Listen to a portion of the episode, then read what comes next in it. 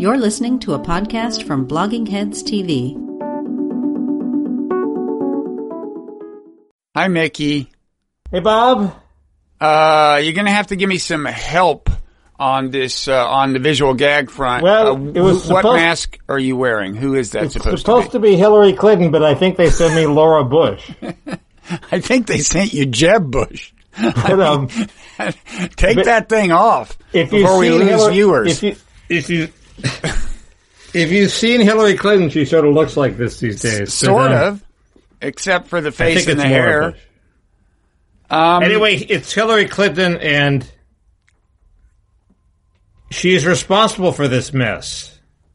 the mess being the incredible wave of uh, censorship in the press that's all that's half because they hate Trump, but half because they're so spooked by the Hillary Clinton email story and how they treated it last time that they're determined not to let any other story that might possibly give Trump a good day uh, get any traction at all. So we're living in like this weird, uh, you know, creepy uh, authoritarian world that I hope will go away after the election. now, are you talking particularly about the Hunter Biden story? Yeah, well, that's the most obvious example, but also there was some good economic news, so everybody had to piss on it because No, Trump no, might get some traction. And You got big Yeah. headlines in the, I think, in a couple in the in the journal. the big the headline Times. was economic news good, but recovery slowing, but it's not so good. But there's still horrible problems. They did their best. Um. So, uh, anyway, it, it, I see it everywhere. Every there, no, no stone is left unturned in terms of making sure that everything is twisted against Trump, and he's still within striking distance. So that tells you something. That yes, he he is uncomfortably close for my taste. I, I actually later, I think, will defend to some extent, guardedly the um the the the MSM's handling of the Hunter Biden thing. I think that's a complicated issue. We should get to that. Yeah, well, you know, That's more interesting than the polls. But Well, ahead. wait, no. I mean, first, it, it, let let's uh, let me sketch out in case there are any fellow Biden supporters who um are not yet worried out there, but would like to be. I I, I would like to share my concerns with them. I, I think I have the definitive uh, Joe Biden loses scenario. Okay, because I don't. Okay, go ahead. I don't think don't? he's going to lose, but it, but it, but it's possible. Very Well, I wouldn't bet even money that he's going to lose. I just my job is to worry about things, and I'm I, I have to say I'm pretty good at it. Um, Okay, let us So- have it. Okay, so here are my concerns. So, first of all, there has been persistent tightening in the polls, right? Last week and a half, there's been like a two point closing of the gap or so.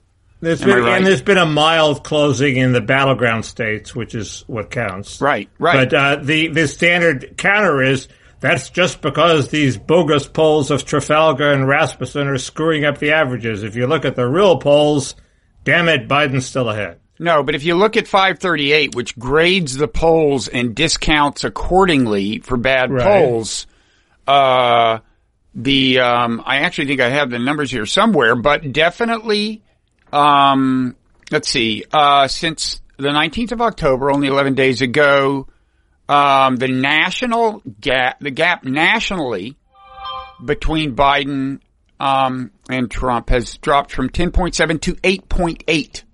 Okay. In Pennsylvania, which is the key state, if you ask me, it's, it's dropped from They're all key 6.5, from 6.5 to 5.1. Now that's Nate Silver, who is being very careful about which polls he weights how. So something, you know, there's something going on and not huge. I'm not saying it's huge, but if, if your concern, like mine, is it could, it could keep going on. I mean, remember, uh, with Hillary, the polls had her ahead like four points in Pennsylvania or something. And I know the pollsters say, oh yeah, well now we know what we did wrong then. Well yeah, well then you knew what you did wrong the time before. You just didn't know what was going wrong at the time. And you never know because things change so fast, you know, the propensity of different demographics to answer their cell phone, their smartphone, and blah, blah, blah. So, um, anyway.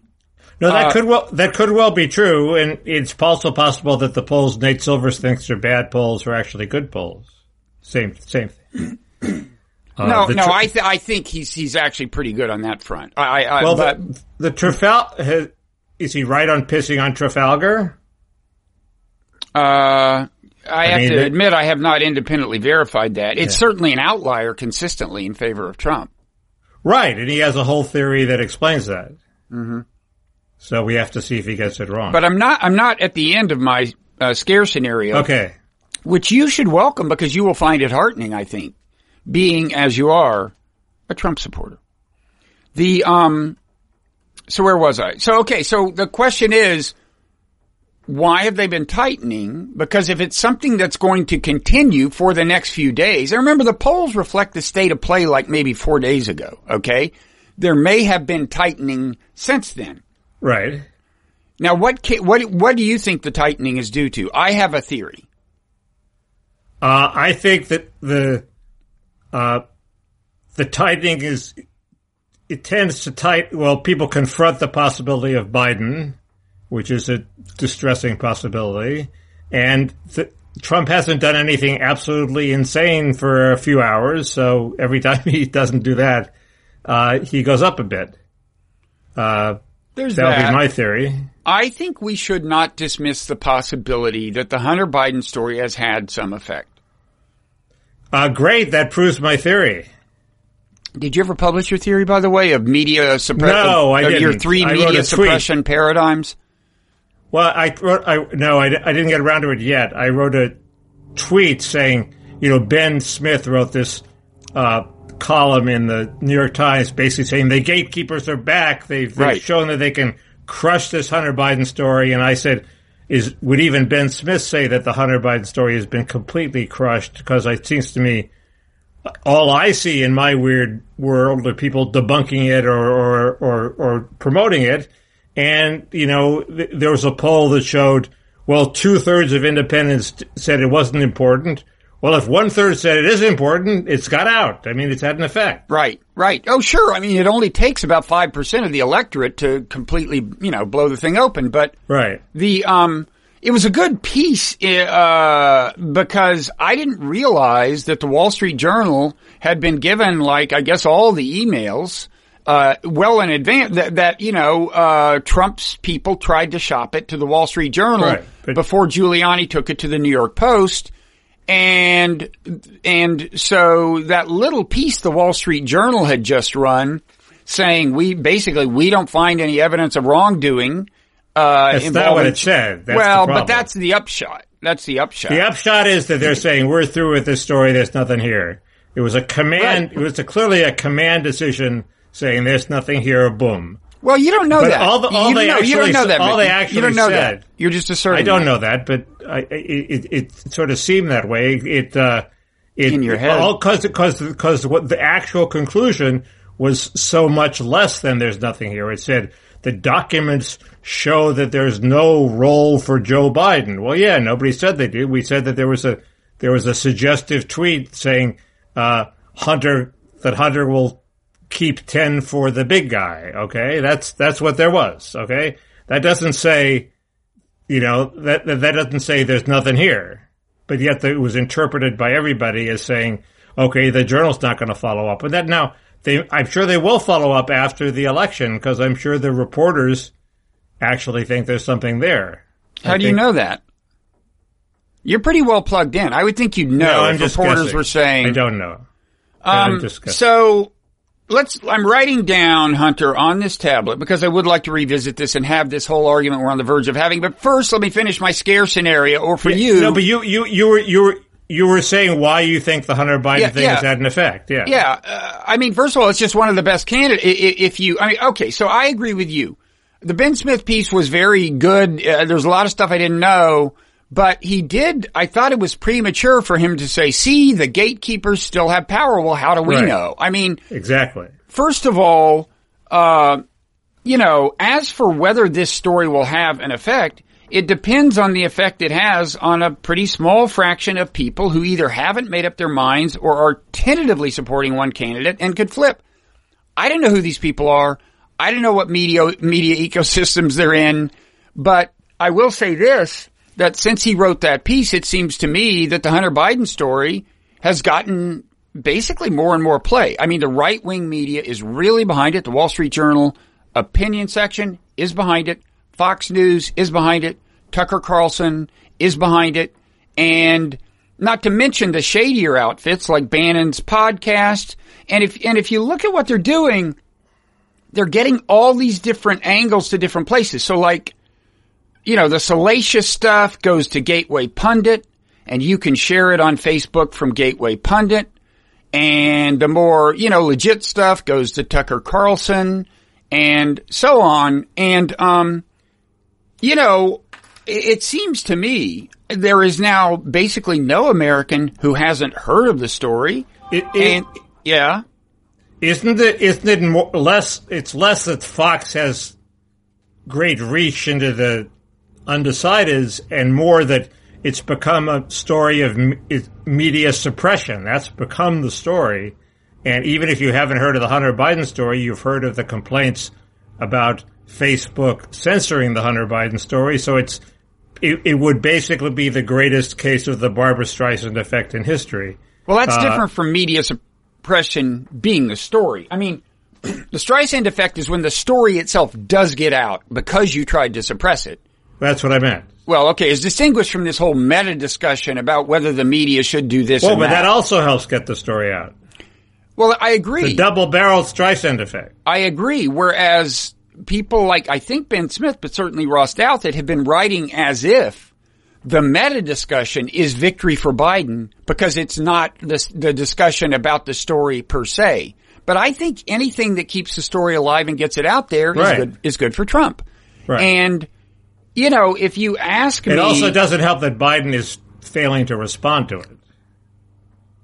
Well, I agree. Although if he wins, I'll say it was brilliant. Um, I don't know what's smart, but but you know, I said last week that I said two kind of con- conf- conflicting things, but one of them was that I worried that the media's ignoring the story um, would would would keep people from realizing that if you look at the emails, even the even the uh, even if you assume that what people are claiming is true, at least the you know the the less extravagant claims, it's not that huge a deal, and um and I still worry that that's the case that that um that so people watch that that Hunter uh, the the um the interview with uh, Bobulinski on Tucker Carlson and um you know, and see various things. Oh, the CEO of, of Hunter's uh, company met Joe Biden. Oh, you know, when he was no longer vice president. Oh, I mean, and I, I just think right. people react to stuff. I mean, Tucker's acting like it's a big deal. Everybody acts like it's a big deal. And, and, and there's been very little clear explanation of what would and would not be a big deal and why. I, I don't, I don't think Bobulinski was as fabulous a witness as everybody says he was. He, he, he, you sort of wondered why he took the job in the first place, and he was constantly talking about his his years of service to the country. Obviously, he'd been over prepped on that regard. I uh, thought he was um, credible. He did. It was, was, it was very clear he hates Hunter Biden, and that does not help his credibility. But I, I, I mean, he doesn't have a, an objective view of the situation, but, but, I don't think he's lying about it. No, no, I just, but he, he I just didn't think he was like the hundred percent stellar, stellar witness that that everybody no, said he, was. But the the, the the, the if if Hunter Biden was if there was ten percent of this deal for Joe Biden, that is a huge scandal because this company was one of the biggest companies in China connected to the government and it was going to sluice millions of dollars into this partnership. And if okay. Biden gets 10%, that means he's on the take from China, uh, at the time when he's clearly planning, you know, the planning for this started when he was vice president. He's clearly planning to run for president. And why would China be interested in sluicing millions of dollars to him unless they thought he was going to be in power? Obviously. So, right. yes, of course, we yes, know, we yes, know it's a big deal. Well, we know that no money wound up flowing through this company. No, the But- deal fell through. The guy got arrested before the. And and there is no the- clear the deal- evidence that any money went to Joe Biden or he ever okayed any of that or, or was going to go to Joe Biden. Or, but but let's get back. Well, let there me, is- there is Let me the finish. Okay. Let me just finish my scare scenario. So Okay. if you so it, anyway, it seems to me credible. I mean, there's a ton of stuff about Hunter Biden, and it's going through all of these these different angles. And Rudy Giuliani is going berserk about. I mean, they've got so many angles now. I mean, they've got like uh, Hunter Biden was endangering children, and Joe Biden knew about it, and that's criminal. That's going to so- that's like Gateway Pundit. You can post that on Facebook if you're so inclined. And again, can't. we don't we don't know what. sure, you can. They'll take we- it down. I don't think they will. Will they? Did, didn't you read? Didn't you read uh, Byron York's piece about there? There are these spontaneous Trump rallies in Pennsylvania, not organized by the campaign. And the organizers say every time they post something about Hunter Biden, it gets taken down by Facebook. Yeah, and these you- are and did you hear about Tucker Carlson that they some some bad people intercepted and stole his package? Well, that turned Well, out not to be true. But these are nobodies, and why would they? I mean, I there's. Oh, he's no a journalist with a, with a lot at stake, uh, credibility wise, and yet he, He made this his package. allegation. Everybody was say, everybody was saying he was faking it. It turned out it turned out uh, he had the package had not arrived. yeah, but he was obviously overreacting. What are the, the hard, chances? They found the flash drive on the floor what are UPS. the chances that some Biden supporter found out about this shipment and infiltrated UPS? It made no, it- sense. the chances. What are the chances that the flash drive just fell out of the package on the floor of UPS? Obviously, somebody said, "Hey, this is to Tucker Carlson. That's kind of interesting. Let's see what it is." I mean, you know, that's Oh, the most God. that's the most logical scenario. What, what's your scenario? The Scotch tape failed. uh, that he needs to to get a better intern next year.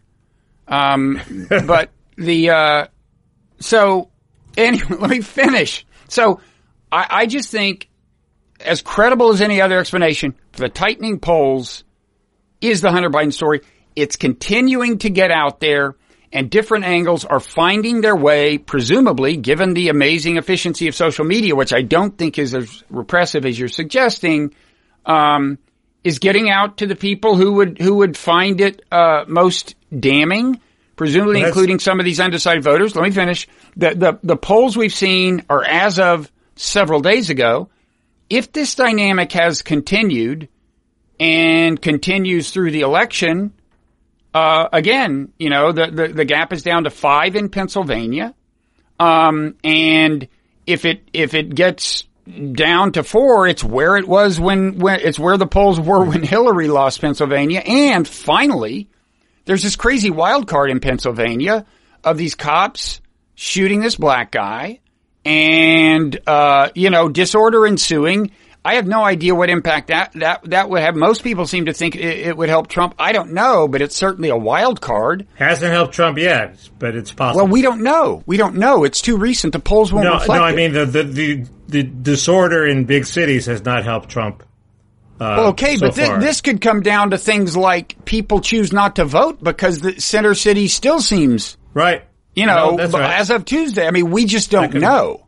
right. And it- and uh, on the other hand, it could, you know, enraged blacks could could turn out to vote Trump out of office. is this- who knows? But are you through now? Or are you still going to say, "Let me finish"? I'm Uh, I, I, I just want to say that, like, no, I'll say one more thing. I think even in Nate Silver's model, whoever wins Pennsylvania will probably win the election, even though he's got Biden at 89%, uh, you know, likelihood of winning right now. Um, I think this, I think the stats are that if Biden wins Pennsylvania, he almost certainly wins. And if Trump wins it, he has a greater than 50% chance of winning according to Silver's own model. And I think anybody who looks at the numbers and feels sure that Biden is going to win Pennsylvania, although I, I would bet he will. I, I want to be clear, but anybody who thinks it's in the bag, I think is nuts. Yeah, I agree with that. But uh, the uh, uh, see now I've completely lost my train of thought. The the obvious counter to your argument is that large numbers of people have already voted, so the ongoing Hunter Biden story is, is influencing an increasingly small pool of voters. And you know Uh, the counter to that counter, right? No, what's that? Well, the people who've already voted are, are exactly the people whose minds were not going to be changed. That's the theory. That's the that's the claim. Right. The um. You're just the- that's a good parasitizing what was the certain election day. I- vote. well, that's very heartening because it shows that the media stra- the strategy of suppressing the story as opposed to responding to it is the wrong strategy. The right strategy is to respond to it and knock it down. So I'm I'm glad if that just in ter- sort of terms of our democracy, I'm glad that that strategy fails. Uh, the um, there are scenarios where Biden could lose Pennsylvania and win the election still. Yeah, but it's not enough to just win Arizona, which is his next best shot. He has to win Arizona and something else. Yeah, he, he can do that too. The the what what I what I it, it seems isn't it clear to you that the media is missing a bet? Their their the media strategy should be to say the election's not such a big deal, and you know they want to stop the voting now, right? Because all the Biden people have voted, the Trump people haven't voted. So if everybody loses interest in the election, you know, and starts worrying about you know the Kardashians or something uh, Biden wins because nobody shows up. The Trump people don't show up. So if the press really was Machiavellian, they would stop making such a big deal of the election, focus on the World Series or Justin Turner's COVID diagnosis, you know, or the new Netflix specials or something like that. And, you know, just say, you know, oh, nothing to see here and there's not much happening with this election. Don't worry. But they're completely incapable of doing it because they have such a huge institutional investment in making a big deal of the election, and that is helping Trump now because it's Trump's people who it's going to get to the polls on election day, which is Trump's only hope.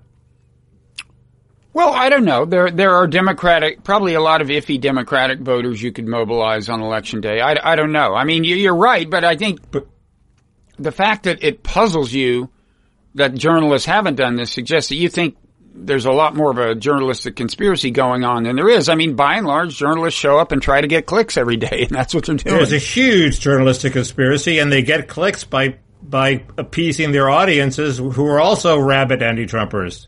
In the case of the mainstream media, You So- mean a, a conspiracy in the sense that they actually strategize, they talk to one another about No, what they're. you don't well, have- that's what no, a they don't have conspiracy is. That's what a conspiracy is. Well, uh, but I, you're the one that said I, I had a conspiracy. I'm saying that, uh, I'm saying that, you know, the, the press often acts as one. It's the, it's the old Norman Podhoretz, you know, the hive doesn't need the bee, queen bee to tell her what to do. The hive knows what to do. Yeah, I look. There's definitely pro-Trump bias in the, in the mainstream media. There is a Uh, fairly robust right-wing uh, ecosystem, but there's definitely, uh, yeah. Anyway, so, uh, So- I'm just, I'm just amazed that they miss, they're missing a bet. You know? So anyway, that's the source of my anxiety. Now, you'd want to get back and argue about uh, Hunter Biden. Sure, let's do that. So I just, um, and we should, oh, by the way, we should talk about Glenn Greenwald at some point. I'm writing that down. Um, well, you tell me, did Bobulinski bring much new? I, I watched the interview. Did you think he brought much new of substance to the table? He brought one thing. he brought a couple things. A, uh, a he verified that the emails were real and not fake. Well, we, I was taking that for granted, but uh, well, the people, all the people that said it was Russian disinformation, sort of implied that the Russians had taken a real email and added phony parts, right? Well, I think He it was a say- hack. I, I think the laptop story is probably a lie. And in fact, Okay. as, as somebody suggests on Twitter the other day, look, they've got his text messages.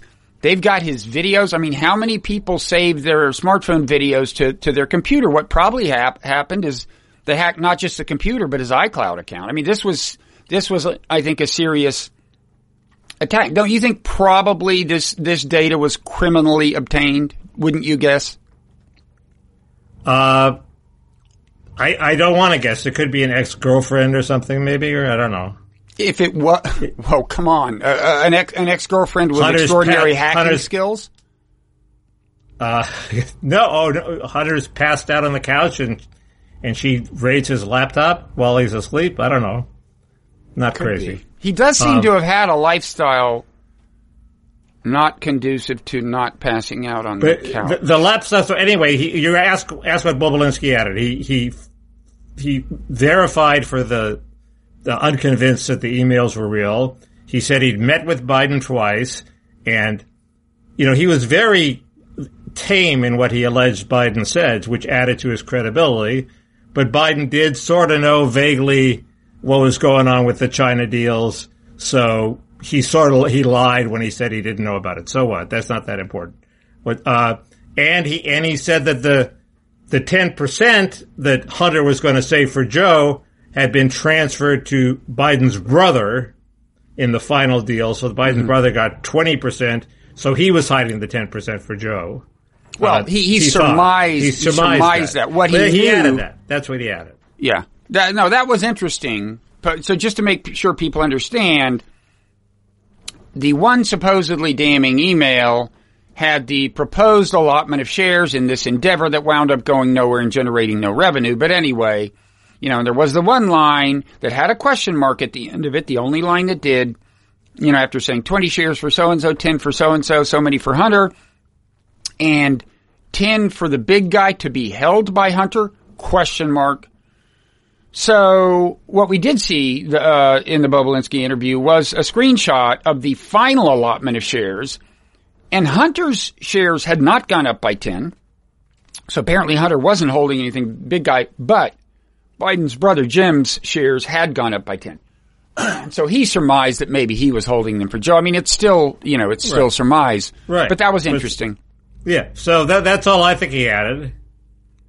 I mean, on the other hand, I would say a couple of things. First of all, Hunter, I would, you know, trust as far as I could throw him and he could well say, "Well, gosh, uh, we, you know, Jim and I are going to need a little more because we got to cut in Joe. I mean, we may may wind up forgetting to tell Joe, forgetting to tell Joe about this, but um, yeah. Uh, and in any event, once once they've allotted, once they've got the one thing leaving the tin open, possibly for Joe, it's got to go somewhere. And I'm sure the Bidens would like to see it go to one of them, and it did. But uh, so I wouldn't say that is strongly implicates Joe.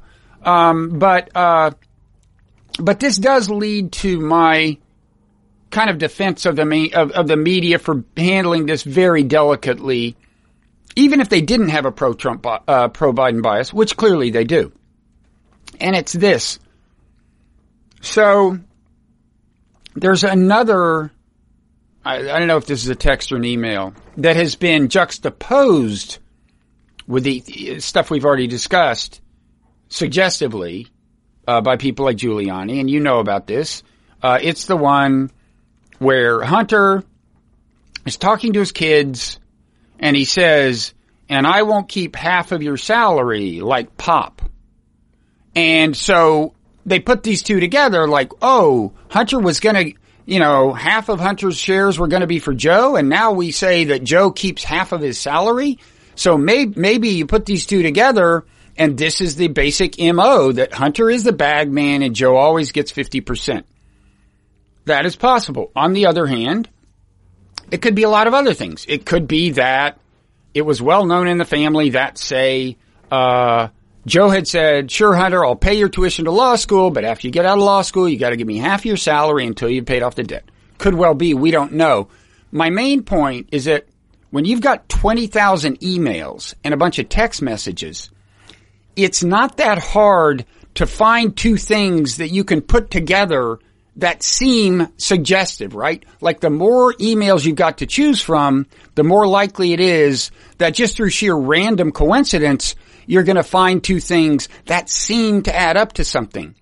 And if you're the Washington Post and the New York Times, are you going to let Rudy Giuliani be the one who chooses and then just shows you the one he's chosen and accepts the pattern that seems to be evident there. Now, the Wall Street Journal may have gotten the whole hard drive, the, all of the emails. I'm not sure.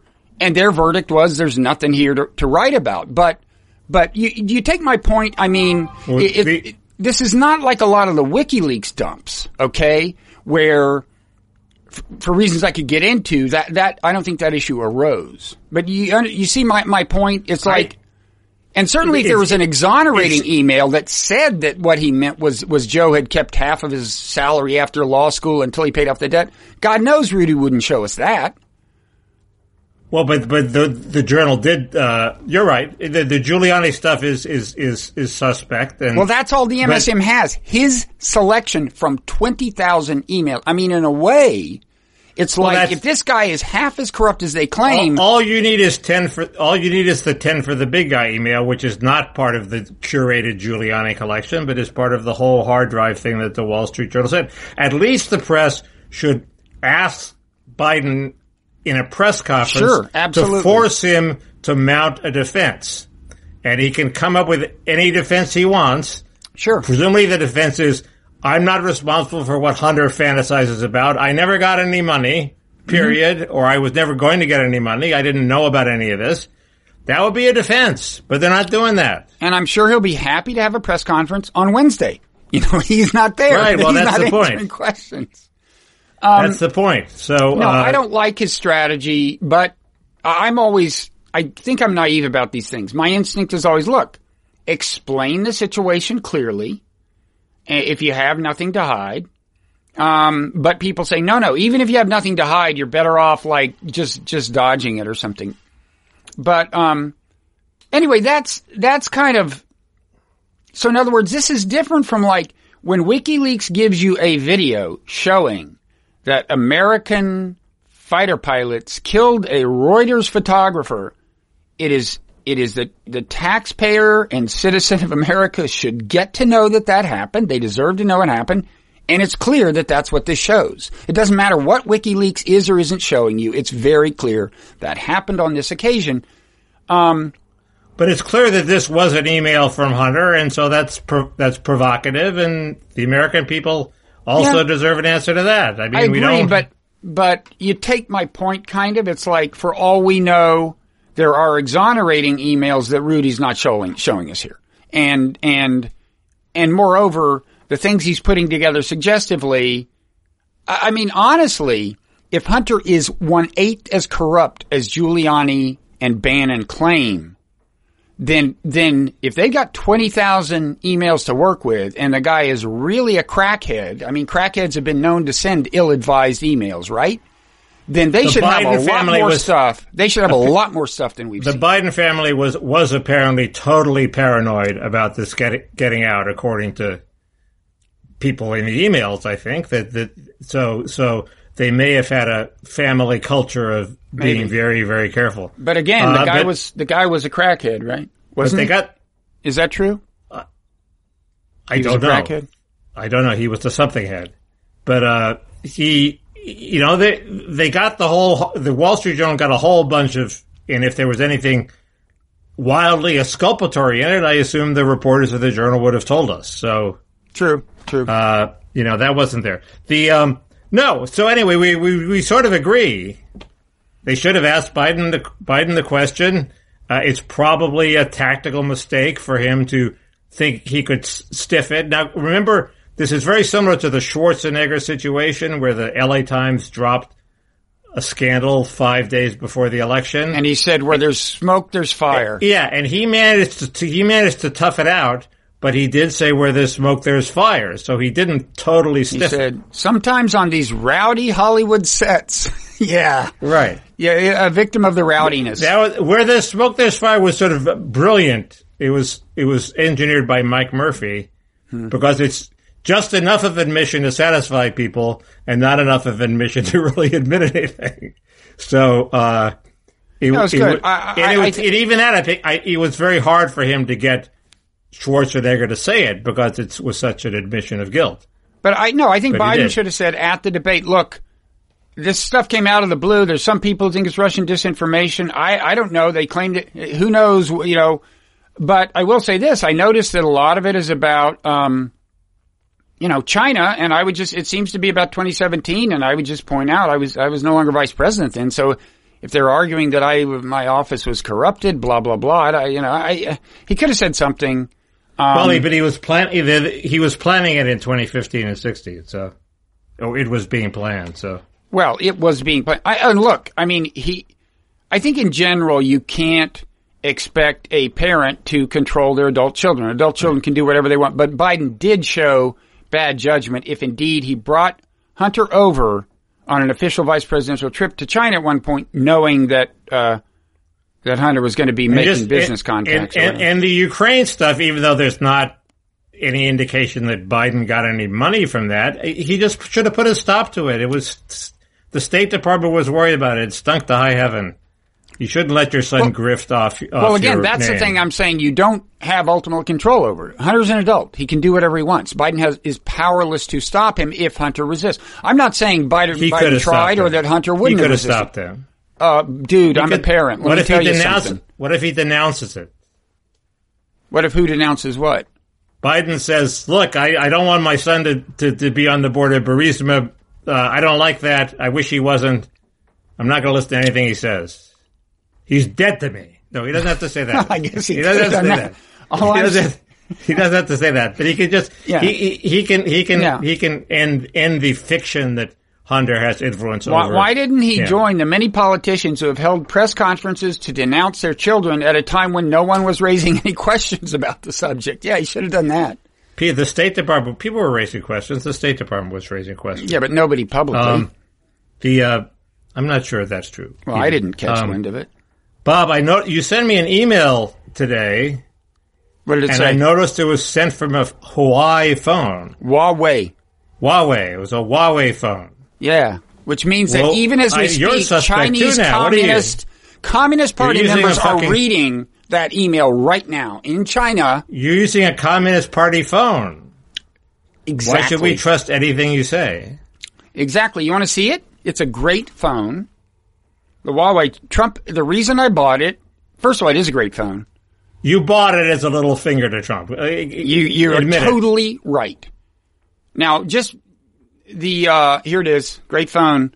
Um, But I missed it. but well, I'm wondering if there's any pri- if do I not want people to know what apps I use? No, I guess that's not too private. Those those are the apps I use. Oh. But it's a great phone, and but but people should be warned. Um, Trump has steadily put the clamps on more harder and harder on Huawei smartphones.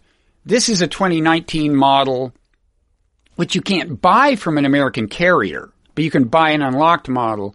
The 2020 models, though, won't even work with the Google Play Store, so getting apps is problematic. So 2019 is unfortunately the last uh, Huawei that uh, there's much point in owning if you're in America. Huh, well, it's probably rising in value then. Maybe, maybe. Um, so, uh, before we, maybe we'll leave the election, maybe we won't, but I, I um, No, we should say more, but it's, all anybody's thinking well, about. As you, as you know, I will vote for Trump, and I will vote for Trump because I'd like a high wage, uh, uh, tr- high trust society with a generous welfare state for working people. Mm-hmm. And I think that requires us to control our borders. And Biden is sort of uh, said he will surrender, and I think that on the borders, and I think that'll that'll cause a huge explosion of I uh, doubt he of used lower wage workers. but go ahead. No, what I mean, in, my interpretation is surrender. Now, my, the only hope is that Biden, being Biden, you know, when there is a big rush on the borders, uh, and you know there are photographs of hundreds of thousands of people waiting to get in, that he will react politically and say, "No, we have to put a stop to this," and attempt to put a stop to it. Now, uh, uh, I'm not sure that'll happen. I just don't want to take the risk. Now, you counter this by saying Trump is an existential threat to democracy, and I can't get my head wrapped around why he's an existential threat. So, if you could calmly explain to me, I'm open to that, uh, but please don't try to bowl me over with emotion. Well, by that I mean it's funny you should mention this because I get into this in the non-zero newsletter, which will have been uh, posted at nonzero.org by the time this is this airs. Um, but I'm not saying uh, reelecting Trump will bring certain doom to American democracy. I compare it to like an asteroid that would wipe out life on Earth if it hits the Earth and has a 20% chance of doing that. We would consider that an existential threat, right? And do, and do what we could to make sure it was diverted.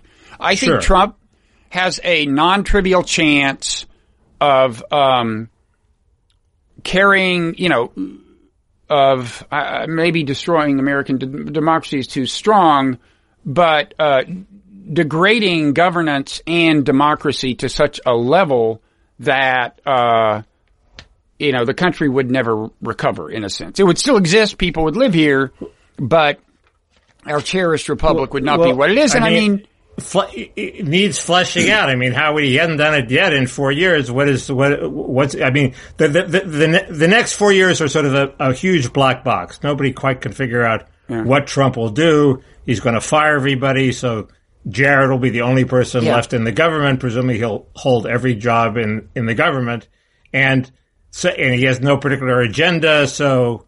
Yes, there are all sorts of possibilities. Well, first But- of all- but what? But, but what? What are the possibilities you're worried about?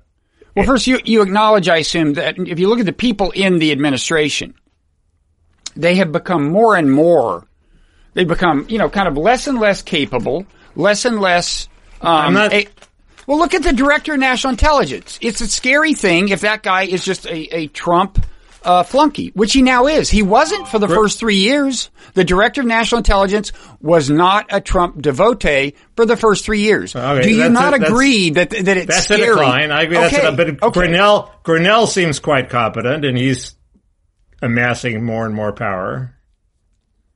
So, Wait. So you don't?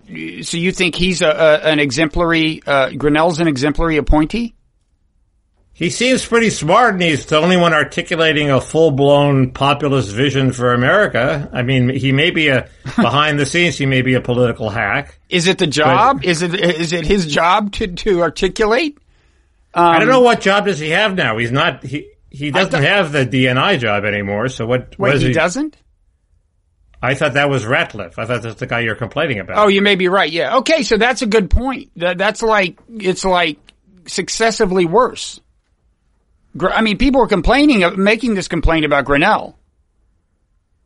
right. But it- Dan uh, Coats, right, was the orig- was the DNI before any of this, right? Yeah, although Dan Coats is a has other problems, but uh, Well, maybe, but it's not that he's a Trump. He was at least following in the, a Trump in the proud tradition of like more, you know, more or less apolitical appointees to critical positions.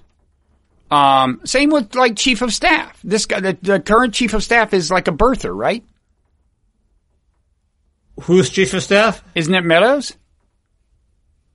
He he's not a birther. He made one glancing joke about Trump's uh, Obama's home country, Kenya. That's Okay. was- that's it. On the campaign trail, he's not a hardcore birther. I think it's worse than that. Trump think it's worse than himself that. was a Trump himself was a birther, but Meadows was not. I don't think a particular birther. Um, Pompeo is, I mean, uh, Rex, the original, uh, Secretary of State was not, not a great Secretary of State, but he was not a blind, uh, Trump loyalist and chronic liar the way Pompeo is. But so, I mean, so you just what go is- across the board. what is it And, and gonna look, the, happen? the Secretary of Defense is like an arms lobbyist, right?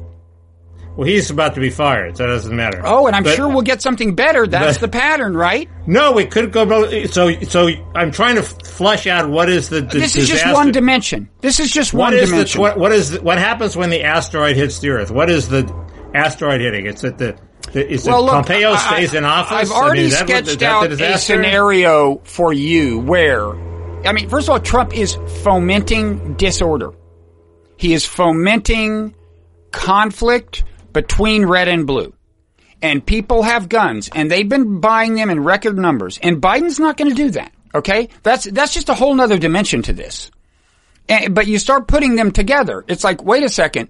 If if all the important positions including Secretary of Defense and everything else, are filled by Trump flunkies, and at that point, the conflict comes to a head, well, then creepy shit could happen. I mean, you keep saying, well, Trump hasn't gone fascist on us yet. I agree.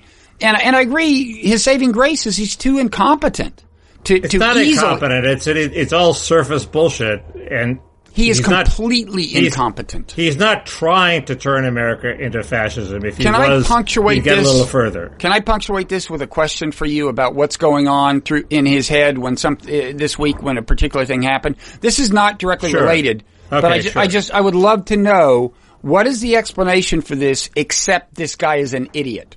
Okay, so he's got Bibi Netanyahu on the phone, right? You saw this probably. I did not see this. Oh, oh, this is great. He's on speakerphone. It's a media opportunity. He's got Bibi on speakerphone. And, you know, they're, they're, they're reveling in Trump's having gotten Arab countries to recognize, to normalize relations with Israel. And he asked, he asked Bibi to say, uh, yeah, Michael says- Dukakis never would have gotten this done or something. Close. He says Bibi. He says this is what he says. He says Bibi. I don't think Sleepy Joe would have gotten this done. Do you? Now, he is asking the leader of Israel to denounce the man who, according to the polls, will be elected president in a week. Okay? How do you think that's going to go? Well, I don't And- think and- he's, he's not going to do it. Uh, No, Trump was humiliated. Bibi paused and said, Well, so where's where where did the asteroid hit the Earth in that one? No, I am like asking you. I am asking you what was going on in Trump's head. If he's not an idiot, which you claim, what's going on in his head when he asked that question? Well, he thinks maybe I can bully this guy into saying something. I it, it's it's completely crazy. It wouldn't even help him that Oh, much if you. Bibi said it. Thank you. That's But- the answer I was looking for. but he's it's not- but completely it's not an crazy. asteroid that doesn't Earth. concern you having a completely crazy president, We've had completely crazy presidents before, and He's- you welcome that. You you are vo- No, I you are mean, voting Nixon- for him, knowing Nixon, that. Nixon was sort of uh, authoritarian and actually much more able to get work his will in the bureaucracy. And his people were hacks, and they followed orders. They weren't not that many compared people. to Trump. Are you kidding? John Mitchell, John Mitchell was a was pretty much uh, John Mitchell was independent no more. of evil. John Mitchell was no less independent and no more apolitical than William Barr. Um, I admit, okay, like Haldeman, He, Ehrlichman. he was a little more political than Wi- William Barr. anyway, back to your Barr's, concession Barr's that pushed back on Trump so Back- much that he's about to get fired. back to your concession that the man you're voting for for president is crazy. Um, But right, but where point- does he, he, he? We have a court system. It hasn't. He hasn't even tested our ability of the That's court the system thing. to re- resist fascism. Okay, it's sitting there waiting. He's So crazy, wait. but he's not going to get very far. so you want to give him another four years to fill the courts and increase I- the chances that that any authoritarian move would win the support of the courts? uh, there's, I don't think there's much chance it will. Certainly not with his current Supreme Court appointees. There, he's not going to get any traction. And you know, the ultimate, there's, know the, there's the slim possibility of that. There's a possibility of that in, in, in comparison with the much greater possibility of a nation sabotaging surge of immigration. Well, that is your So little pet supposed to do? obsession. I mean, I, you can't expect me to Well- share that. The key, the key word was slim. That's my point. A, a slim, a low probability catastrophic event. The low probability of a catastrophic event is worth worrying about. That's the asteroid. And I haven't even gotten through all the ways. I mean, oh, I, I, I realized a little thing the other day that somebody said this, like, there are kids who are of an age who they just, you know, they were like five or six when he became president or something and like, he's all they know as a president. And like maybe their, their parents voted for him. So they're like, yeah, he's a good role model. So like, I should go around trashing everyone, being completely egotistical, uh, completely without graciousness, and be a total asshole.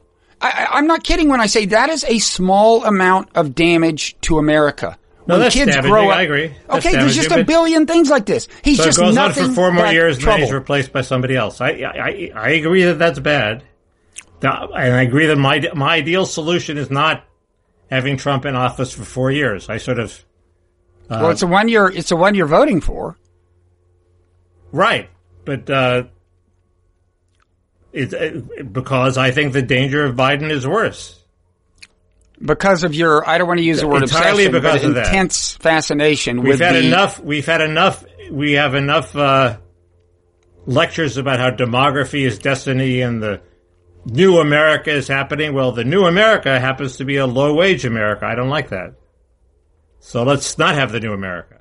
Let's have the America we have with high wages. This reminds me, there's a question that came to us, and, and, and like four or five people have asked this either on Twitter or like YouTube comments. This one comes from the Parrot Room, uh,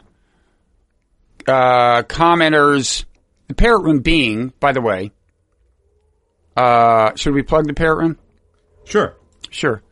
So, uh, if people want to support us, they can go to patreon.com slash parrot room. the parrot room is where we have uh, where the bonus content comes from. Is that what they call it in the trade? Yeah, it's like a whole after party. It's an after party party this, that's even wilder. which is already a party. I mean, honestly, let's should we tell them what happened? Hunter Biden saw what we were doing and said, "Whoa, that's too wild for me."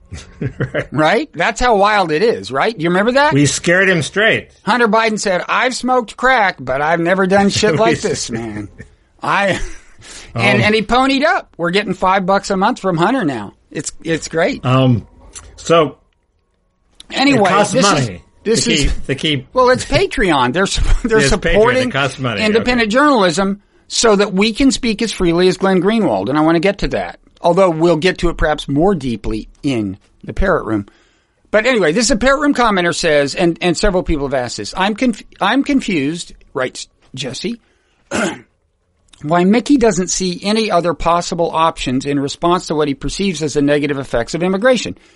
If he is purely concerned with keeping a tight labor market, what about pushing for a federal jobs guarantee? Um, there's plenty of work out there to be done. Does a Green New Deal WPA type solution somehow still lead to the dreaded India style caste system? And what about the fact that many immigrants flee from countries that the U.S. has played a big part in destabilizing? Well, that's a different question. Other people have asked minimum wage. Why don't we, you know, there's a lot of The things you can is do. the answer is the answer is I'm for all those things. I'm for the minimum wage. I'm for a WPA style job guarantee, and I'm also for limiting the flow of low skilled workers into America so that our existing people who, who especially African Americans who are the last hired and first fired and people out of prison and people trying to to you know, on the borderline of being disabled will I, will they work? Will they be disabled? Can get jobs that pay a decent wage. And we got to do all those things. And immigration it just happens to be one lever that we can pull that will will cause a significant increase. And as uh, as Ross Douthat said we don't have to have an academic discourse. We've run the experiment. We Trump restricted immigration, not a lot, but he held the lid on it, and wages have risen.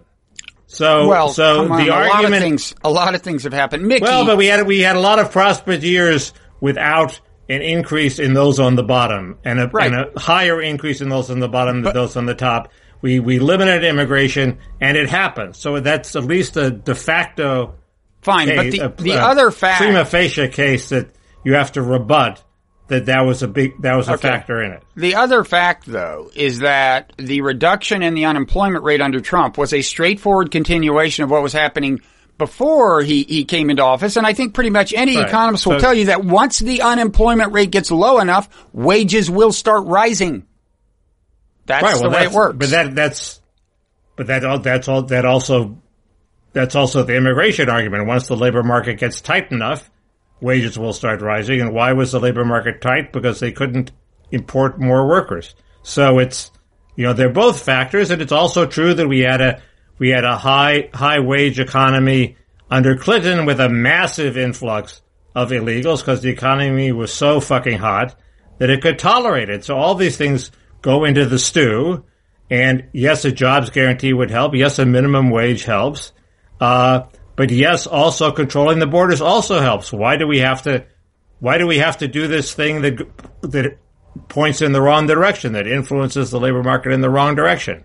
I don't understand it. This is this is like a, one of the first one of the first interviews uh, that I saw that I, I happened to be in, in you know, at the convention uh, with uh, some Obama administration officials, and they were saying, "Well, it's a, you know, there's only a little effect, but it's a little effect in the wrong direction.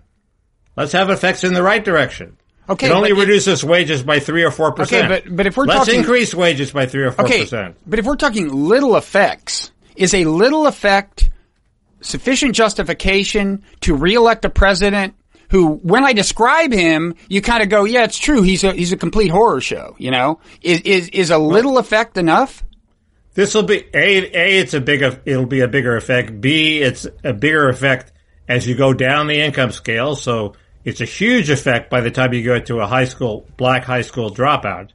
Uh, it makes all the difference in the world. Uh, C. I think it will be a really big influx of immigration. I don't. Yeah, I don't think it'll be a million. Okay, I think it'll be two three, four million once you add in all the new legal immigrants that Biden will also let in. So the the corporate America does not care if we have a socially equal society. They just want cheap workers.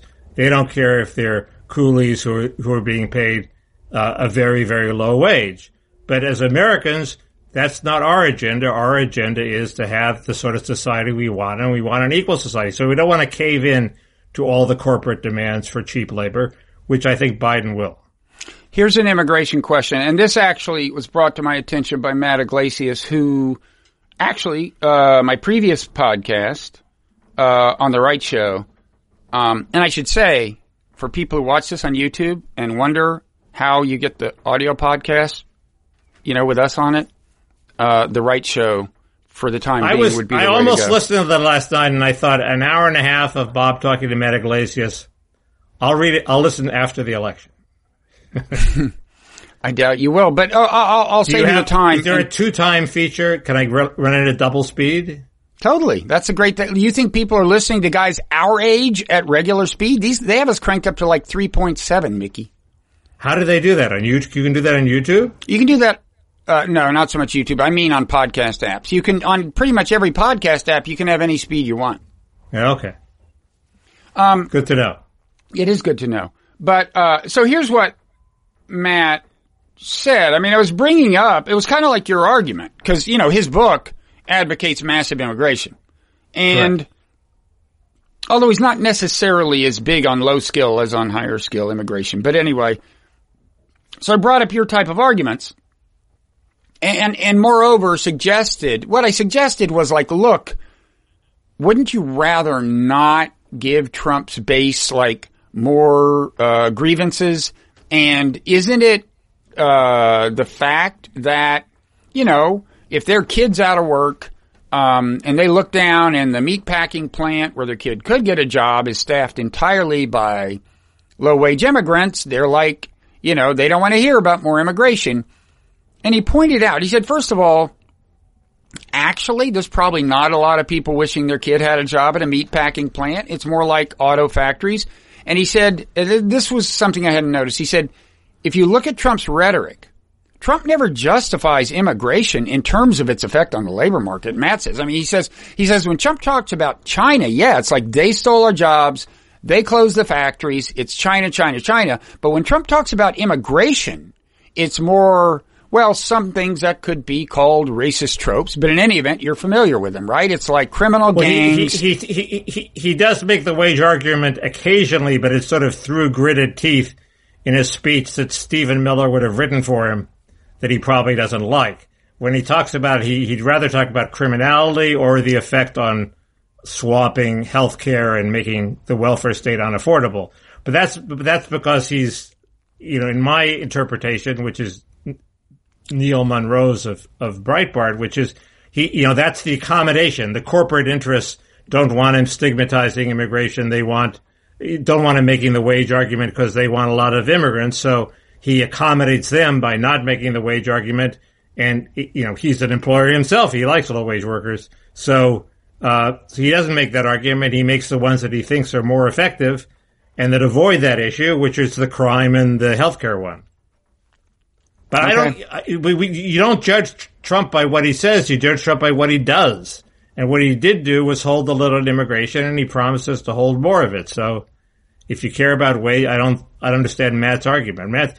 Matt's argument is cease, but he does. He didn't make that argument. Well, who cares if he makes that argument? Well, the argument Matt's is also, there. I think he's skeptical of some of the uh, literature claiming a significant, you know, a big effect on wages from immigrants. He talks about the Borjas study If of he's the, only of the, of the skeptical, Mariel that's great. I, I yeah, the the Mariel boat lift is a comes down to whether you think the sample size that Borjas ends up with is too small to be significant. 17 people. Right. Well, 17. Borjas says 17 is significant, and and and Card says it isn't. So, yeah. uh, So- the answer is the answer is I haven't the faintest idea whether it's significant or not. But uh, but you know, it's not inconceivable that it would be significant if the study if you study, you know, a small enough community, 17 people might be a a big part of that. So, I, Um, the answer is I don't know. So, what should we should we talk about the Glenn Greenwald thing or the Uh, oh Oh, one more, the one more Wait. Trump. Uh, well, go ahead. is it is is is is it a complete fantasy that if Trump's reelected, he won't serve out his term? As soon as Trump's Why elect- wouldn't he serve out his term? I don't know. Maybe the Democrats will impeach him. maybe he'll. Maybe one of these. Uh, one of these. Uh, you know, re- re- reporting avenues that alleges criminality will get huge traction. Uh, I mean, at some point, I, I, can he? Uh, could if he resigned, could Pence uh, kind of preemptively pardon him? Indemn- I would think so, and that, against- and that would be the logical deal. Okay, Yeah. Mr. Trump, we'll let you leave, but and we'll let you get pardoned, but you got to go. I mean, some people think Trump will do that after the election if he loses, but I'm thinking Right. like, why would Pence want to be president for like 12 days? On the other hand, he, it would not be in his interest to defy Trump's interests uh, if he plans to uh, Correct. Well, that's survive the and answer. flourish. You've answered Although, your own question. Is there such a thing as a Biden blowout, as a Democratic blowout so big? I think we've had this conversation that Trump's uh, stock within the party really significantly drops, and he has much less clout than he otherwise might as an ex-president. Well, I don't think it's the function of the size, but I do think uh,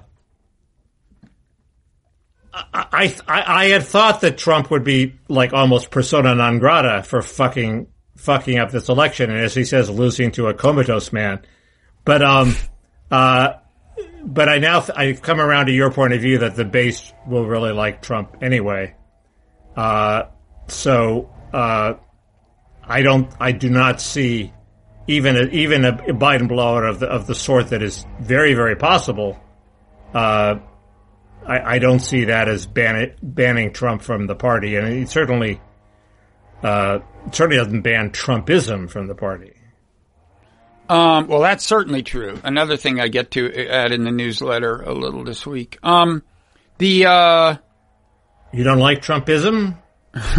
you might say. All the the asteroid goes away with Trumpism. The asteroid is gone. what do you All mean? we're all we're left. In other words, if there's a non crazy, non divisive politician who was for, uh, you know, controlled trade, maybe a little protectionism, controlled borders, uh, you know, a big defending the welfare state and fewer foreign wars. What's so terrible about that?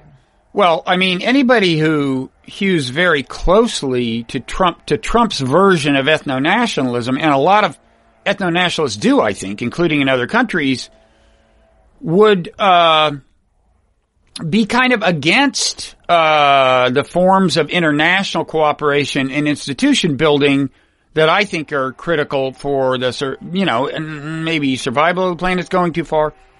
Uh, but that's the other thing is I think he's uh, if he if it went on for long enough, would be kind of an existential threat, you know, to the planet. I mean, I mean, because he he is flat out against. He really is just kind of generically against institutionalized international cooperation. He says, "I'm against global governance."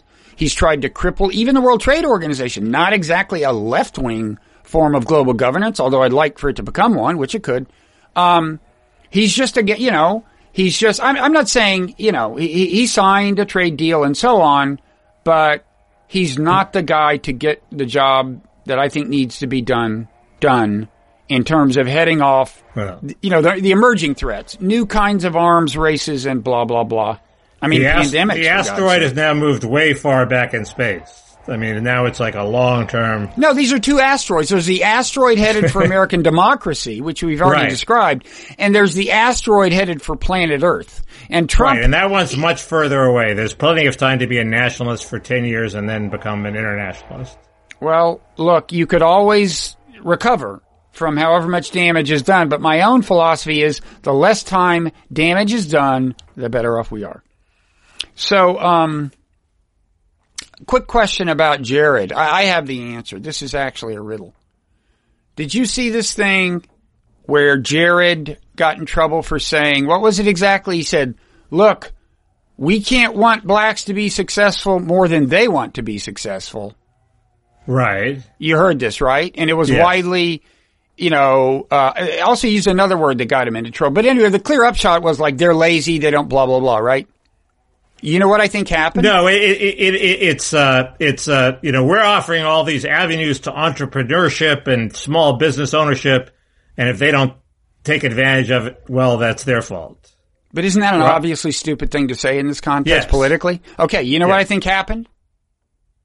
He got mixed up between his talking about the Palestinians template and his talking about the blacks template.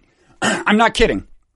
He's Maybe, like or he, decided this was the universal template that explains everything. no. I think there's a part of his brain that holds all the templates for talking about oppressed peoples, and he got one of them mixed up with the other one. I'm That's- not kidding. That-. This is a this is a hundred percent the right wing pro Israel talking point about Palestinians. I thought he, I thought he, it, it sounded like he'd been to one too many right wing think tank conferences, but uh, but your explanation is more more plausible because I don't think he, I don't think he goes to right wing think tank conferences. Nope. So Jared, you got to keep them straight. They're different oppressed peoples. um, uh, that's an interesting point. Thank you. Uh, but it seemed like we were heading somewhere, and now we're not heading anywhere. Glenn Greenwald, or we could go back to Hunter. Is the, is that story going to die? I mean, I, it's not going to die, but is it is it going to grow? I- Is more going to come out? No, it's after the election. I think that and uh, and other stories will grow because they're not going to threaten the media's main goal, which is to get rid of Trump. So if No, I Biden mean- wins, all these stories might flourish. I mean, until before the election. I mean, will they grow in a way that affects the election dramatically?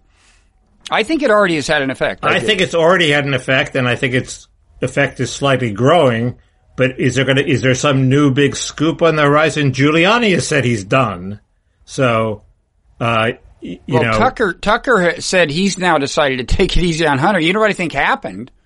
You know what I, I No, think? that that that was a little unfair. That he said he was going to go easy on him personally, but he was going to bring up the China thing. Who knows? He he's done these reversals before, so it's possible he'll suddenly go easy on him. But I sort of doubt it. Well, He's only, my- he's only got one more day to do it.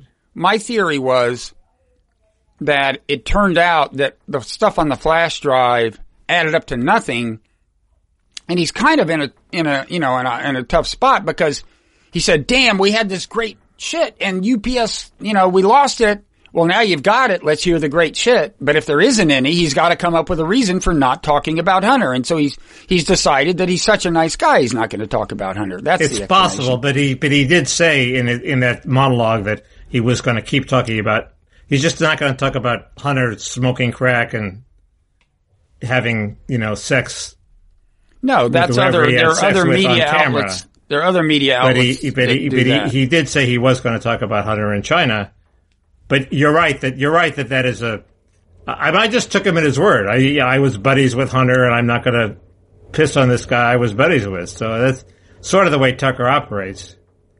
He tends not to lie about that sort of stuff. My fear He did do- is, yeah. He did do a rapid about face on the coronavirus, though, so this would fit with that. But go ahead.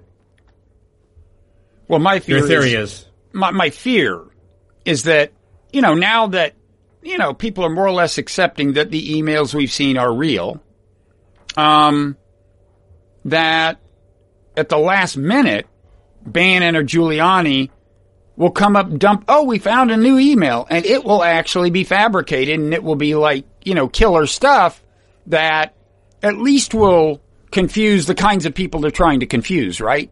The, the, the you know the people who might uh, switch at the last minute or make it might be a smart move on their part, but Yeah, uh, exactly. uh, so. But they're so scrupulous, we needn't worry about that, right? I, it's a little, it's an ethical step that I, I think they haven't crossed yet.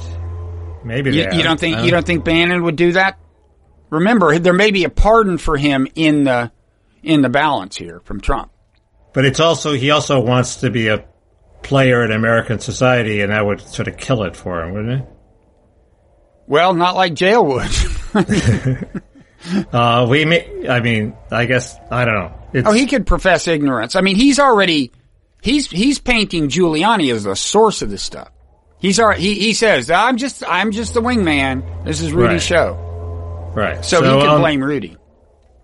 Uh, that's um, blame Rudy's a good tactic. Uh, So I, I don't know. It's possible. I'm not ruling that out. Now, Mickey, people may Um, wonder, how do you know so much about Tucker Carlson? And the answer is, has to do with the fact that you did something remarkably like what Glenn Greenwald did this week. You, you resigned on principle when your boss was Tucker Carlson. Many of our viewers and listeners do not know that story. Except Tucker was more honest than than the editors of the Intercept. In other words, Tuck. I wrote a piece saying Tucker was saying that Fox was.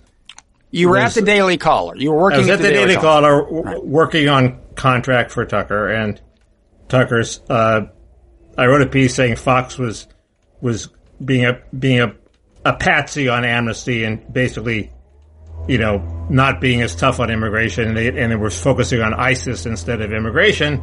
And Tucker took it down overnight, and I woke up and it wasn't there. And there's a note from Tucker saying, "Sorry, can't criticize Fox on the site. I work there." So that was honest. Okay, That is like. Glenn Green, Glenn, Glenn, Glenn Greenwald uh, writes something, you know, trashing the media for suppressing the Hunter Biden scandal, and and then also adds a huge section saying why the Hunter Biden scandal is real and why it's imp- you know why it reflects badly on Biden, and he's and uh, the uh, they try to cut that section and they say and he quits and they say well he just was scared of editing, you know they don't say oh we're for Biden we didn't like that, uh, which would be the honest Tucker like answer. my favorite line in the Betsy Reed, uh, she's the editor of The Intercept. You know, uh, a story, if people haven't heard, you know, so Glenn wrote this piece, both criticizing, uh, you know, the press's handling of the Biden thing, and then criticizing Biden. I guess, have you read the piece? It's now online. I've I, I gave it a heavy skim. It's endless. It needed editing. Yeah, I looked at how long. I looked at how long it was and decided to save it for another day, but uh, but I will have read been it. cut in half. That's the problem with these Substack blogs. People can go on and on and on, and and the audience seems to love it. What can I say? Their newsletters. I think they're getting more for their money. The, uh, it, how much they love it depends on who the author is. I think I'm still trying to get more people to love my They love it. They love it when Andrew does it. They love it when Matt Taibbi does it. They love it when Glenn Greenwald does it. Yeah. What happens when we do it? Well, we're going to take. I'm taking a different tack. Smart brevity. You're I'm playing hard to get. I'm being Axios. I'm gonna. Uh. I'm gonna be. I'm not gonna waste your time. That's gonna be my tactic. Anyway, it- So- so the Greenwald's piece goes on and on and on. But anyway, so and then he let's see, what was the exact sequence? When did he release the email? So first he says, I'm resigning. And then I guess Betsy Reed, the editor, replied, and it was at this point that her that it was this thing that had the classic line, "We have nothing but respect for the journalist Glenn Greenwald used to be." Right. That's, that's good. Um, I mean, in the annals, you know, in the I- I- annals of uh, bitter put downs. Um, But I, uh, what, what isn't Greenwald the biggest star at the Intercept? So for for five days of pro Biden coverage, they give up their biggest star. well, he's one of the founders. He's one of the co-founders. He's one of the co-founders. When And you go to the, do people go to the Intercept? How, what percent of the people who go to the Intercept go to the Intercept to read Glenn Greenwald? I would say forty percent. No. I think these days people don't go anywhere. I mean, they just wait and see what shows up on social media. But Right. he's one of definitely one of the big, you know, the biggest names, and he's and he put it on the map. Um, and uh, and I think that's why you know. I mean, you know, he he was complaining because they didn't want to. Uh, they wouldn't run certain parts of his piece. They wanted to cut him. You know, as you know, that's in some sense that's just life in journalism. It happens, and people refuse to run articles, but it is rare if you are the founder or co-founder, then you're naturally. And He, he, said also there was said, some bias behind it. well, he also said he had a contractual guarantee about non-interference or something. But he also said, and, and, and I don't think did did did Reed re, re- completely refute this that it was the cuts were also motivated by they don't want anti-Biden stuff on their thing five days before the election. Well, she didn't say that. Is that what you said? But she didn't deny it, did she? That's my point. No, I think she actually, at least implicitly did because she uh, noted that she said they had run a lot of stuff critical of Biden lately. That was her claim. Okay. I haven't looked it up. So, what was your point about Greenwald? You claim to have a I was point. just going to ask what you thought about the whole thing. well, I think he's right to do it, and I think it reflects badly on the internet. Basically, Okay. uh, who? uh, I mean, it really would hurt them to let him run on and on and on if he's going to quit over it. Jesus, that's crazy. People obviously like him running on and on and on. So, well, if you read the emails, it kind of happened. It kind of unfolded uh, fast, but um, well, my thing with Tucker unfolds fast. That's how it happens. yeah. As as Jack Shafer says, and as you know, you got to be ready to quit every day. You walk, you say, "Oh, if my editor fucks me on this, I'm going to quit." So you do that every day you go to work. So it happened. You quit. actually don't have to do that. I've, I've I've been for decades. I have not gone in with that attitude. When- have you had an editor? No, actually, it has been decades since I've had an editor, hasn't it? You But go. you remember when I had an editor? yeah, you were my editor. Boy, I had to be on guard then. No, I'm joking, but I was. I I, was. wasn't worried about you. But I, I, I there was. are, Edit, I was editor of a book of yours during part of the very long phase during which you didn't actually deliver the book. That was the extent. Although I did, I gave. Yeah, well, you weren't much of a threat then. Um, who was I worried about? I mean, you always, you always was worried about people I love screwing me over. Well, you're paranoid. I've had, I've had a, I've had a, succession of great editors, uh, and, uh, and yet you view, view them all with grave suspicion. This is seamlessly Yes. connected to your views on immigration, Mickey. You're paranoid. You are a paranoid. I don't see that. But um, And then you, the, okay. the, the third Well, point in the triad is your germophobia. It Well, all let's no. You, you said you sent me an email saying there was another point at which I was paranoid, which we should get to, which is all these journalists are gravitating to Substack, where I have also have a newsletter, and you also have a newsletter. correct. Uh, although our Parrot Room is on Patreon, which is a competitor to Substack. Substack. We anyway, may there may I- soon be a paid version I- of my I- newsletter, or I, not. I speculated that well, well, damn it, if the if the woke millennials take over Substack, we're totally fucked. And how many woke millennials would it take? And I said I worried that the number was four or five.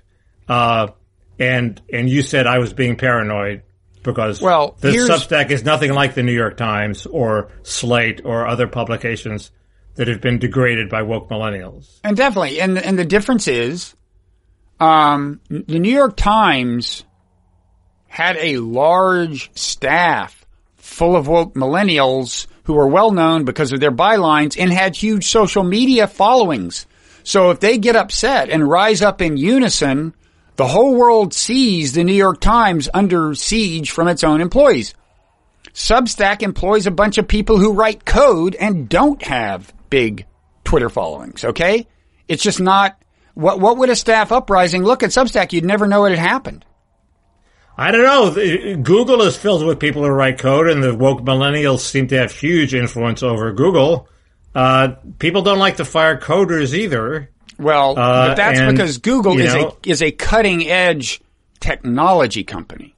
Substack is a cutting edge company in some sense, but it isn't technologically. I mean, it's not So like, just fire it's not like coders? machine learning But- is the key to their what model. If, what? Well, yeah, but they, they, so they have four employees now. What if they go to ten, and the the last They have more than five they four now. hired, the last five they hire are woke millennials. Uh, you know, it's hard to fire people these days. You know, they're they they have they they sue you, so they have power even if they don't have well known bylines. And yes, I think No, a, but you a don't have brilliant a brilliant them. leader a brilliant leader can resist them. But how many brilliant leaders are there? It's just a different there's you, you surely you accept the point that yes the staff of the New York Times the reporters have a lot more leverage in I- in realizing their wokeness via you know within the New York Times than than than non journalists. I guess that's true. It seems to me, and and there was a similar thing at the L.A. Times. Robert Scheer had a huge following, so when they canned Robert Scheer, they got a lot of Yeah. blowback. But um, but in, but it may be true of the New York Times. What other publications is it true of? the LA Times, they think they have that power. The millennials are rising up now uh, to try to boss the bosses around. But I don't, I don't think people really follow the bylines at the LA Times the way they follow Michael Barbaro. Uh, I'm trying to trigger a Michael Barbaro imitation, but um, uh, the uh, you know, and, and so it's all it, it the bosses may think their their bylines are important, and they think their bylines are important. I don't think their bylines are important. So uh, I don't see why they have all that power. So I think your model really only applies to the New York Times. Anyway, that's my model. Now I grant you that any company, if the people at the head of the company are very concerned about, you know, their image among their peers and they think their peers are woke. And I think a little of this is going on with Jack Dorsey at Twitter. Not, not with Mark Zuckerberg at Facebook. I think Zuckerberg so, is all about making money, period. So why can't why can't why can't it, the same thing happen to Hamish McKenzie at Substack? Well, I don't know. It could. Who I, I, I like know. it. It shouldn't show no indication that he, he feels this way. But uh, I'm just saying that's the question. But, uh, there, there's, you know, I'm saying there's two ways. It's woke, possible. Well, I'm I'm saying there's two ways woke pressure can manifest itself. One is through, you know, a, a staff of stars like New York right. Times. Substack doesn't have that. The other is through just peer pressure at cocktail parties. And but it, that, that can happen at any company, but, but, um, and we don't know enough. You should write it, Hamish and ask be, him if he's it can be type. peer, it can be peer pressure not to be woke, but to not be the kind of boss who fires all their workers. So I think that's the case at the LA Times. It's run by this rich doctor, owned by mm-hmm. this rich doctor who's probably really pissed off that his staff is being so obstreperous and is pushed, now pushed out as editor and they're making all these demands. He would love to fire all of them. He's not that woke, but he doesn't want to be known as the sort of boss who fires all his workers so they have power. It's not, it's not because he's influenced by the need to be woke. It's by, he's influenced by the need not to fire his employees. It was like you don't have to fire them to resist their woke pressure. You can just not succumb to it. And then if they want to quit one by one, let them. The truth is, there's not going to be a mass exodus. The well, they go on strike, and they go on strike, and then you have a choice of firing them or not firing them. Uh, anyway, you you you, you, you you understand you know, my argument now. You know who fired? You know who, who fired his workers when they went on strike? Ronald Reagan, and was running a small newslet newspaper. Um, you can guess. I've used this example hundreds of times. No, He's I don't a, know. Let's just say he was a big Marxist. Running a newspaper? Yeah. In America? No, Germany. Hitler? No, he was No, he's a bigger Marxist than Hitler. Hitler wasn't a Marxist. Um, you might say he's the biggest Marxist. Marx? Yeah. He is a big Marxist. Yeah. So some would say top ten. so he uh, he uh, he's a bigger Marxist than Trump is a Trumpist. That's for sure. But um, anyway, he fired. Yeah, he, his workers went on strike and he fired him. Wow, that's ironic. Because he could be unsentimental. No, he was unsentimental about the bourgeois conventions of collective bargaining. Apparently. Uh, so there you go. Um, so if only we had more like him today. How long we been doing this today? I, don't I can give you I an have, exact number. I have two more things to talk about. Ooh, God, an hour and twenty three minutes. Make them quick. Okay. We got we got to save first some energy is, for the parrot room, man. First is okay. Well, the the second one we'll save for the parrot room. The first okay. one is anonymous. Everybody said, "Oh, I expected him to be, you know, um, the guy Nikki who wrote Haley, the, the, piece for the New right. York Times op-ed page under the name right. anonymous, was, identified was, as a was built as a senior administration official. Right. Uh, everybody said I expected him to be a cabinet secretary or Nikki Haley or the chief of staff, and he's only this guy who was the chief of staff of Homeland Security, and he wasn't even the chief of staff when he wrote anonymous, and he's exactly where I expected him to be. Uh, and, and, you know, he's where the and it it doesn't. I mean, I, think he's a jerk and a douche and and and awful, but not because he's such a low level. That's that's a a perfectly high enough level to be anonymous. It's a perfectly high enough level to resist Trump, which he did.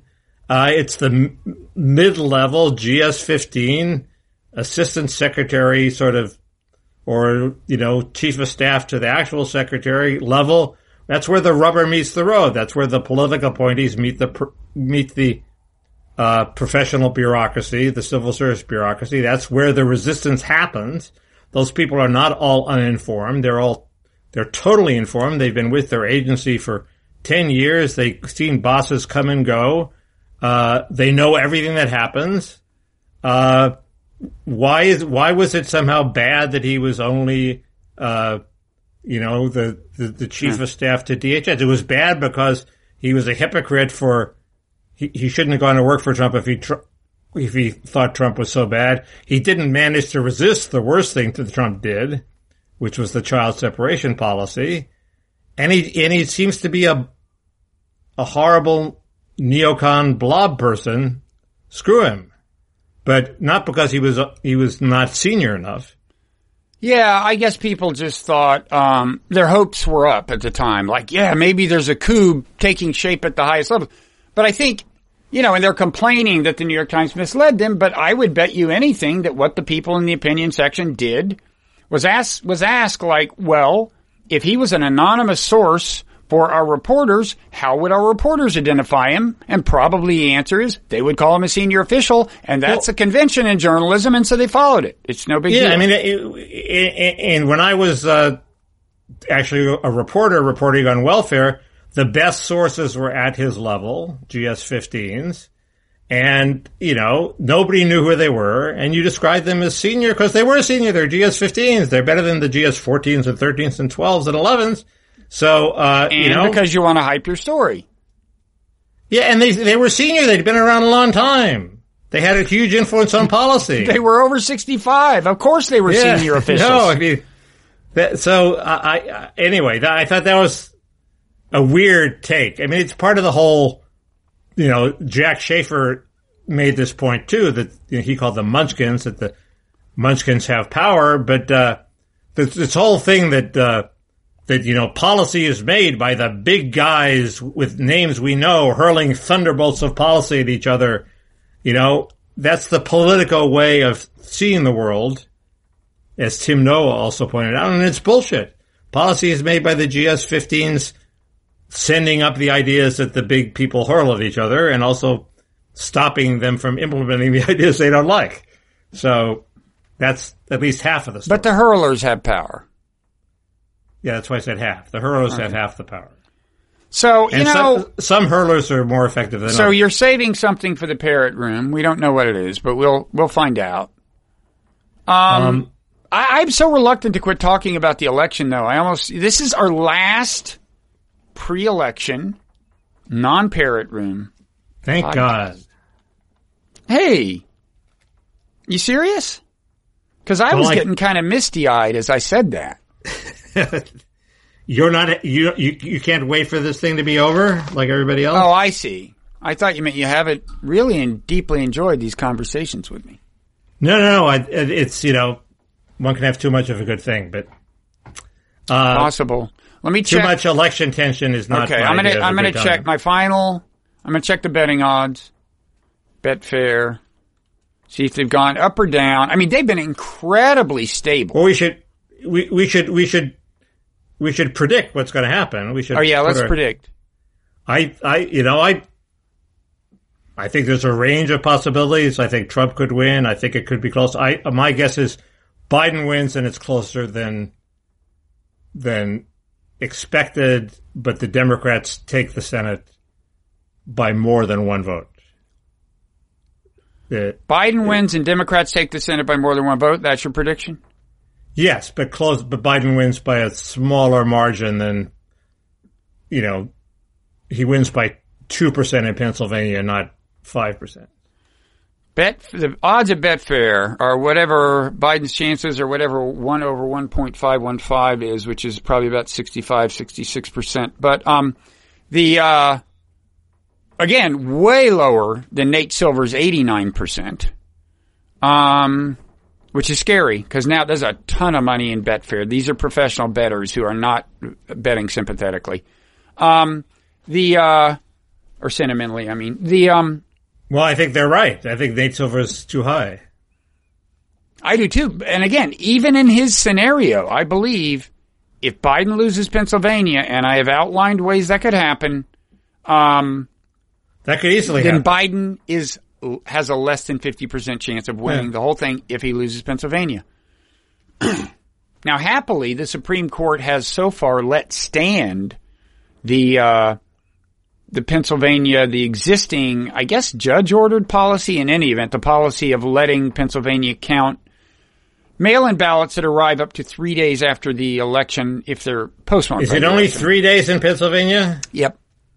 That seems reasonable. Nine nine days seems a little much. Uh, the uh, the the problem is that if they don't have a postmark, but the preponderance of evidence is that they were postmarked before, they also get counted. So that's a little loophole that lets in some fraud.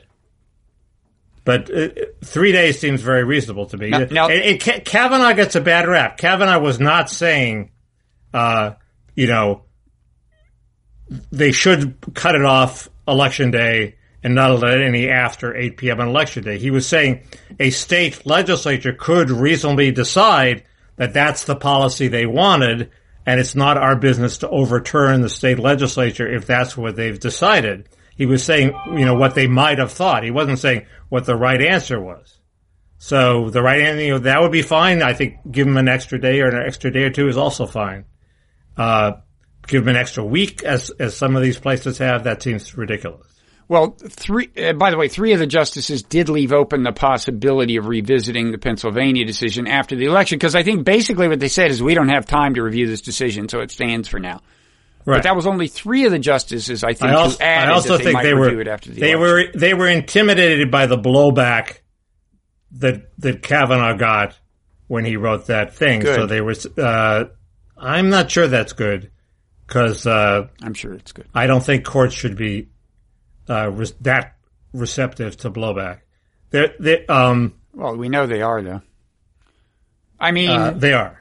they should still be uh, recovering from the blowback from uh, Bush versus Gore. I hope they'll keep that in mind. Um, but I, I, uh, I agree with that. So if that didn't discredit the court, it's hard to see how anything will. by the way, the other That thing about could be the they Pennsylvania is they don't start counting mail-in ballots until election day, whereas Florida may have final results on election day. I defend Pennsylvania on that. We don't want a bunch of people who know the way the vote is going and are sworn to keep it secret. Hundreds of hundreds of ballot counters who know what the result is. They're like Price Waterhouse at the Academy Awards. the, fuck it, we can wait till they count after the election. It turns out Price Waterhouse didn't even know the results after it was announced. Right. It took them five Did they minutes. get fired? I Those forget. two people got fired, and that was unfair because the woman had nothing to do with it. It was a man and a woman. It was the man who screwed up. This is so typical, Mickey. Really, I didn't realize that. This is so typical. Yep. They both, I don't know if they got fired, but there was, they were removed from the Academy Awards, which is their whole life. That's why the guy screwed up. It was his whole life. He was like tweeting about it. I'm here at the Academy Awards, you know, tweeting photos and, and stuff. And oh shit, I forgot. Was I supposed to give them the right fucking envelope? I'm sorry.